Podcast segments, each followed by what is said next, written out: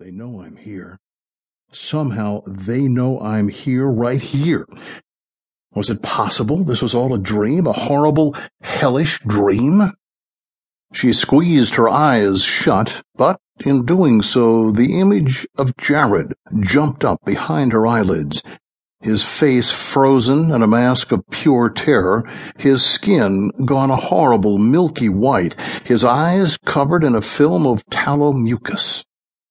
There had been a constellation of blood speckling the right side of his face, and more blood, a lot more, in the nearby snowbank outside, where she had shot him the first couple of times.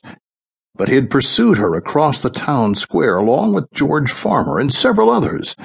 She had shot him again in the magazine aisle of the pack and go. That was finally when he went down, but before he died, he had managed to lift his head, his voice shredded, nothing more than a croak, as he attempted to speak her name. Shauna.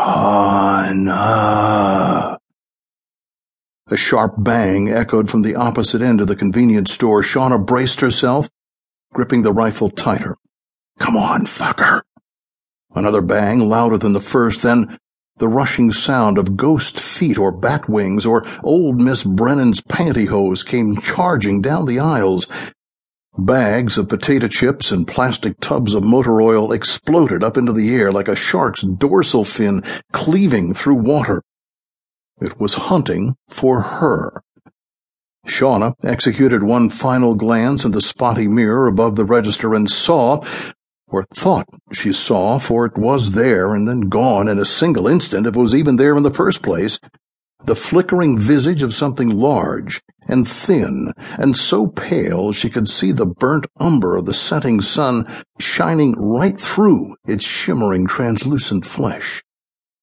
Soda bottles burst off the shelves directly behind her, and loose coins sprayed the linoleum. Shauna jumped up, swung the rifle around, and screamed as she pulled the trigger. Part 1 The Storm Chapter 1 The newscaster with a plastic looking face and the electric yellow tie spoke of doom. Todd Curry glanced up at the screen just as an HD map of the Midwest replaced the newscaster a digital white mass blipped across the state, moving in staggered increments across the screen, completely obliterating Chicago and the surrounding suburbs. At Gate 16 of Chicago's O'Hare International Airport, a number of people groaned in unison.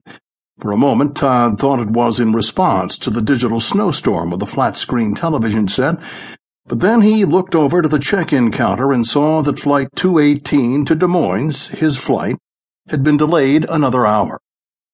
Son of a bitch, he whispered to himself. The snowstorm will continue through the evening and well into tomorrow afternoon, which is bad news for a number of commuters who are desperately trying to make it home this Christmas Eve. The newscaster said, grinning like a ventriloquist dummy in high definition, despite the bad news. Downtown Chicago has already been hit with six inches, and some of the outlying areas may see as much as 15 inches before the storm passes. So, unfortunately for all of you holiday travelers, there appears to be little reprieve in sight. Back to you, Donna. This is bullshit, grunted an enormous man in a Chicago Bulls sweatshirt and cargo pants that looked like they had been cut from the fabric of a multicolored circus tent. The man was sweating profusely and balancing a triangular Sbarro's pizza box on his left knee. His small, squinty eyes shot over to Todd, who was seated two chairs away. You believe this? You just watch, buddy. They're going to cancel this flight. Sounds like my luck, Todd returned.